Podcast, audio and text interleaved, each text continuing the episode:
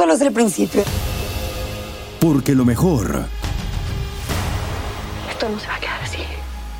Lo más impactante. ¿Por qué? Soy tu madre. Esta mujer me robó. Por favor, abre tus ojos. Está por venir en. ¿Entendiste? Tu vida es mi vida. De lunes a viernes a las 8 por Univisión. Y eso sí que amerita un brindis, ¿no crees?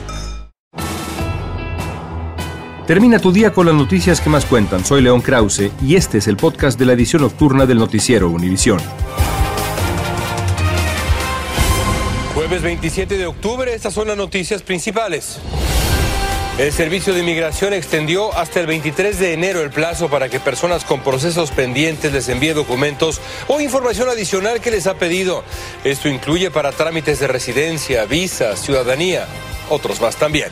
Esto aplica para cualquier documento o pedido de información que se ha recibido desde el 1 de marzo del 2020 Alerta sanitaria, se acerca el invierno y las autoridades de salud están preocupadas por los bajos índices de vacunación con el refuerzo contra el COVID, pero también hay otros virus respiratorios que amenazan la salud de todos. Un reciente estudio revela el nuevo rostro de los latinos en el país. No solo somos muchos más, sino también somos más diversos y más poderosos. Comienza la edición nocturna.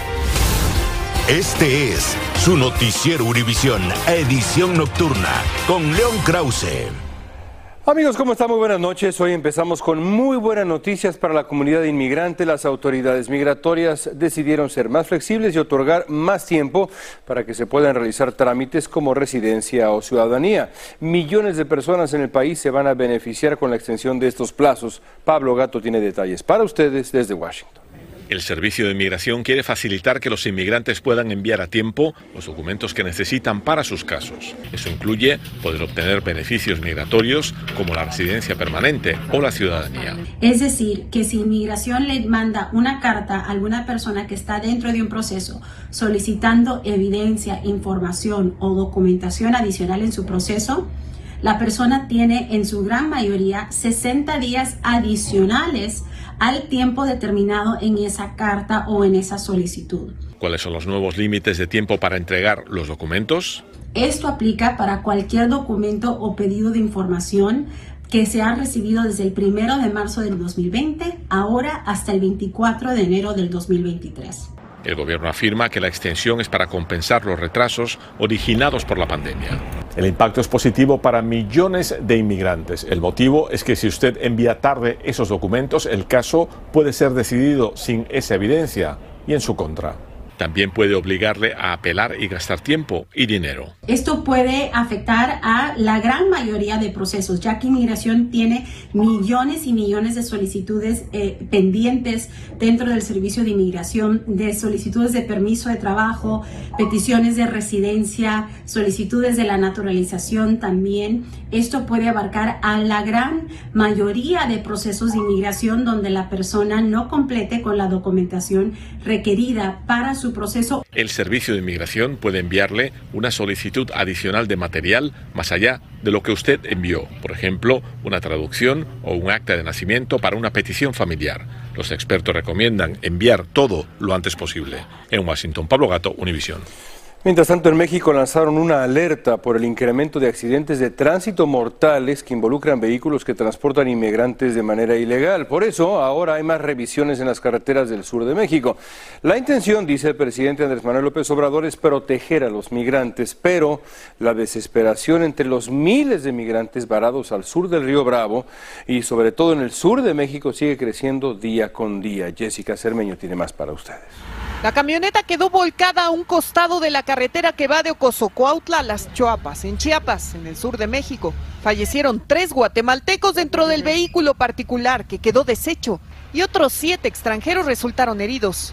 Para mí fue que ellos estaban huyendo de la inmigración. La última semana, los accidentes viales de vehículos que transportan migrantes en Chiapas han dejado una veintena de lesionados y al menos seis muertos.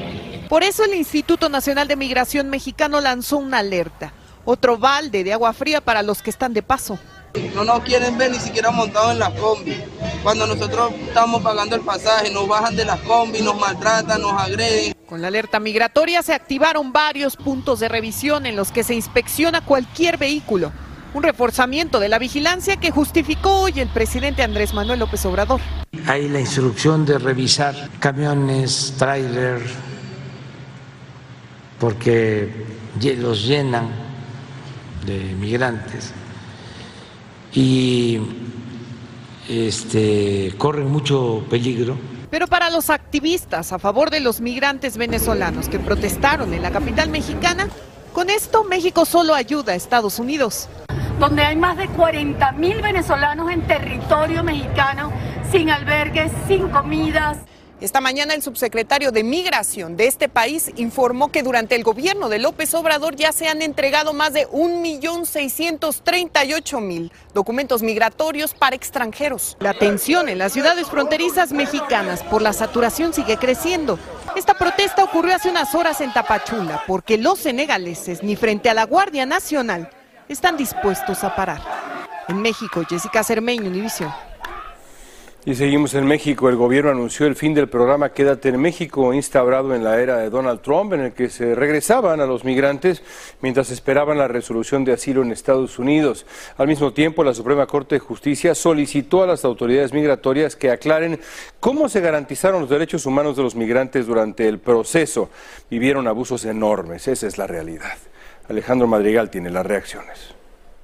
El polémico programa Quédate en México, que consistía en regresar a los inmigrantes a este país en espera de procesar su solicitud de asilo en los Estados Unidos, concluyó, pero habría incurrido en omisiones en la protección de derechos de estas personas. Así lo indicó la Suprema Corte de Justicia de México.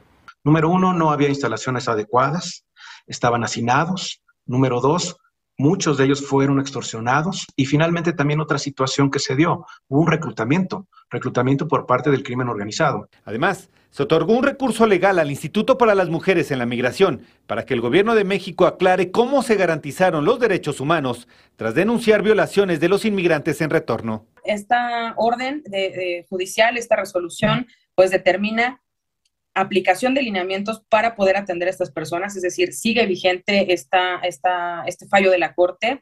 Eh, todas estas personas siguen acá, lo único pues que, que sucede es que en teoría ya no se van a recibir más personas nuevas. El programa devolvió masivamente a más de 75 mil migrantes, pese a que organizaciones sociales insistieron que se violó un derecho genuino de buscar asilo y se violentaban a los migrantes en la frontera. Que nos dé la, oportunidad de entrar a Estados Unidos y de que nos dé el permiso de unos cinco años, así para cada persona.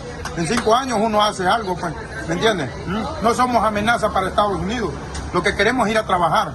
Esta medida quedó suspendida a semanas de un nuevo acuerdo migratorio, en el que ahora son los venezolanos detenidos en la frontera los devueltos a este país. En Ciudad de México, Alejandro Madrigal, Univisión. Estás escuchando la edición nocturna de Noticiero Univisión.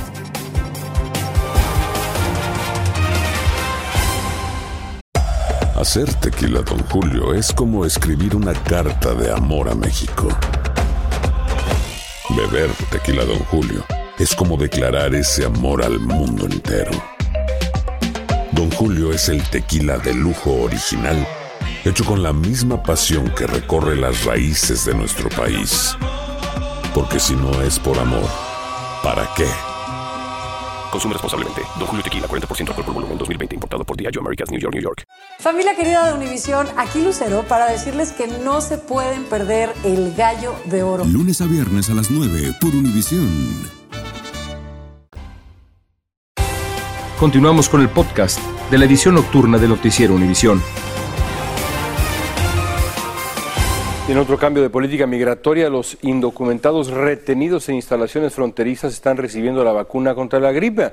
La medida es parte del enfoque más humanitario de la administración Biden en cuanto a la migración, después de que su predecesor Donald Trump prohibía inmunizar a los migrantes. Además, se considera pues elemental para evitar que el virus se propague a las comunidades cercanas ya aquí en Estados Unidos. Marlene Guzmán tiene más para ustedes. Dando pie a una medida sanitaria histórica, el gobierno federal comienza a vacunar contra la influenza a migrantes en su custodia. En un momento en el que el país está lidiando con el alarmante y temprano aumento en infecciones por este y otros virus respiratorios. logramos constatar con los migrantes que van siendo liberados en Texas que sí han estado recibiendo estas vacunas. ¿Los vacunaron contra la influenza? Sí. Sí, ¿qué les dijeron? No, que nos iban a vacunar. ¿Era opcional o...? Era opcional. ¿Vacunaron contra la influenza? Sí. ¿Fue opcional? Sí. El Departamento de Seguridad Nacional ha vacunado a más de 25 mil adultos y niños migrantes desde que comenzaron el 28 de septiembre. Aduanas y Protección Fronteriza asegura estar aplicando estas dosis contra la gripe en hasta mil migrantes por día. Proceso que no fue posible antes, a pesar de la insistencia de expertos en salud tras los casos de tres niños que en custodia de inmigración murieron de infecciones relacionadas a la influenza.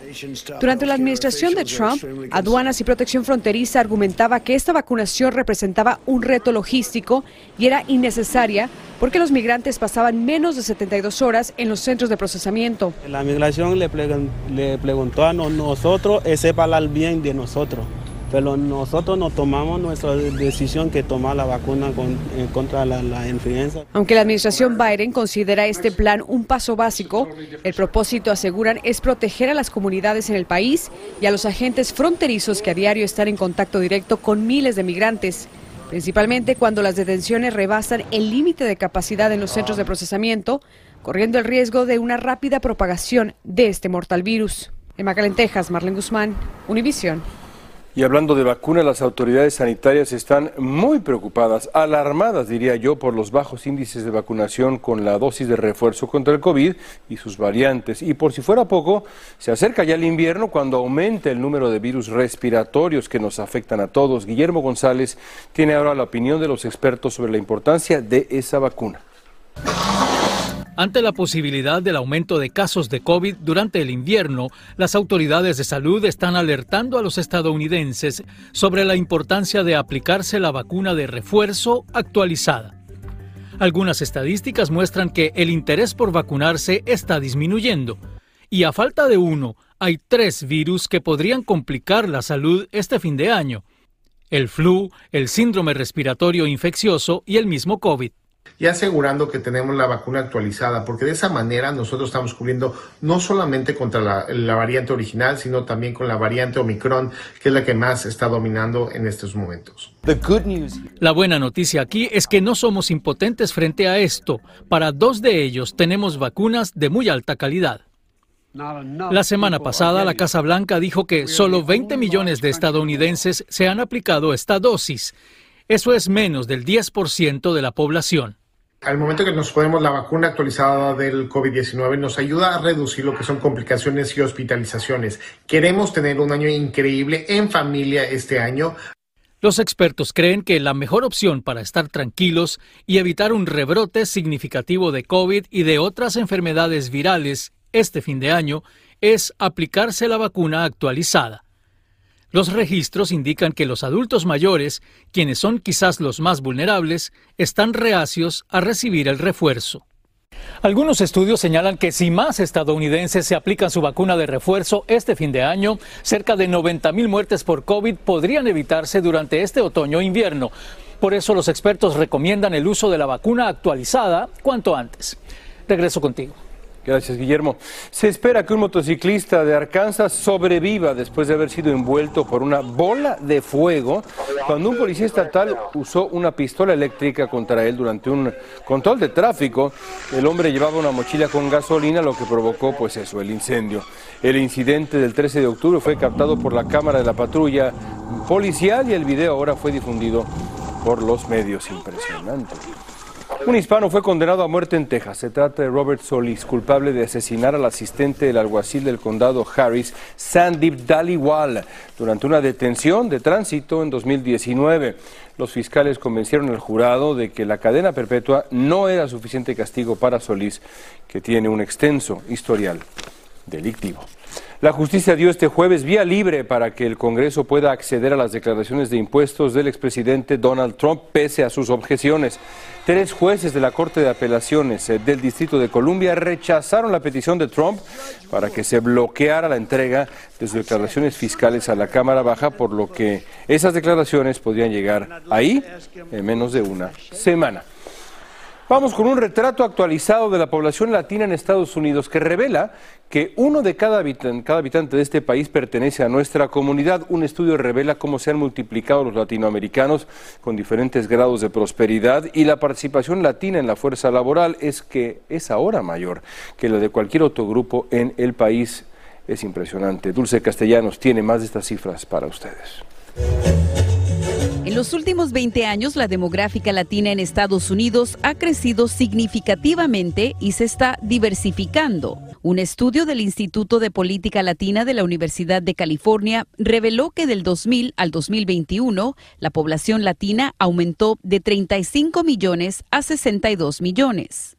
Cada vez más el, el país depende de este crecimiento y el crecimiento en, en la, en la riqueza, en el, el mercado latino para la, el futuro del país. Los mexicanos siguen siendo la mayoría, seguido por los puertorriqueños y salvadoreños, pero hubo un crecimiento rápido de venezolanos, paraguayos, hondureños y guatemaltecos. Vemos un futuro incierto de todas estas familias enteras que están llegando aquí a los Estados Unidos y las organizaciones, justamente estamos platicando de eso, no nos damos abasto para cómo poder apoyarlas. Viene papá, mamá, hijos, hijas, niños pequeños, enfermos. El informe reveló que durante las dos últimas décadas los latinos se han establecido en estados que históricamente no lo hacían, como en Kentucky, Carolina del Sur, Alabama y Tennessee.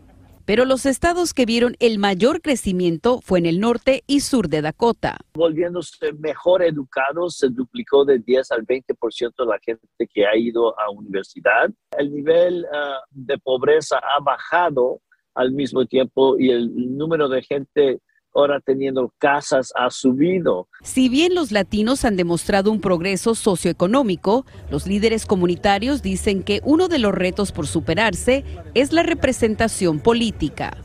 El instituto pronostica que para el 2060 la población latina aumentará a 111 millones y sería el 28% de la población de Estados Unidos. En Los Ángeles, Dulce Castellanos, Univisión. Y parece que terminó la telenovela. Elon Musk cerró la compra de Twitter y despidió a varios altos ejecutivos tras meses de especulaciones, batallas legales, de todo. El empresario finalmente controla ya la compañía tras adquirirla por nada más 44 mil millones de dólares. Entre los despidos están, bueno, el director general Parag Agrawal, el director financiero Ned Siegel y Vijaya Gade, jefe de política legal. Amigos, hoy me da mucho orgullo compartirles el estreno de una serie documental que tuve el gusto de producir y narrar también. Se llama Al grito de guerra y cuenta, bueno, la historia de la selección mexicana de fútbol. Entrevistamos durante años a decenas y decenas de jugadores mexicanos, a nuestros rivales, aficionados y expertos para contar para ustedes la historia del equipo. Esta es una muestra. Representar a tu país es lo que todo jugador profesional aspira. Estos de pie, respetuosamente, escucharemos el himno nacional mexicano. Es lo máximo, escuchar tu himno nacional en un evento internacional. Realmente queríamos dar una satisfacción a toda la gente y eso nos hizo más fuertes. Nosotros entramos dispuestos a ganar. Sabíamos que podía ser un partido de ida y vuelta, palo a palo. Dimos todo lo que pudimos y al final no se dio. El fútbol es una manera de contar nuestras propias historias. ¡Vamos, fútbol! Lo que sentimos, lo que soñamos y las copas del mundo siempre da ilusión. Y donde hay ilusión, hay vida. Es la pasión. Yo soy mexicano y siempre quiero que gane la selección mexicana. País lo merece, merece una alegría tan grande. Gracias por escuchar el podcast del Noticiero Univisión. Así termina el episodio de hoy del podcast de la edición nocturna. Como siempre, gracias por escucharnos.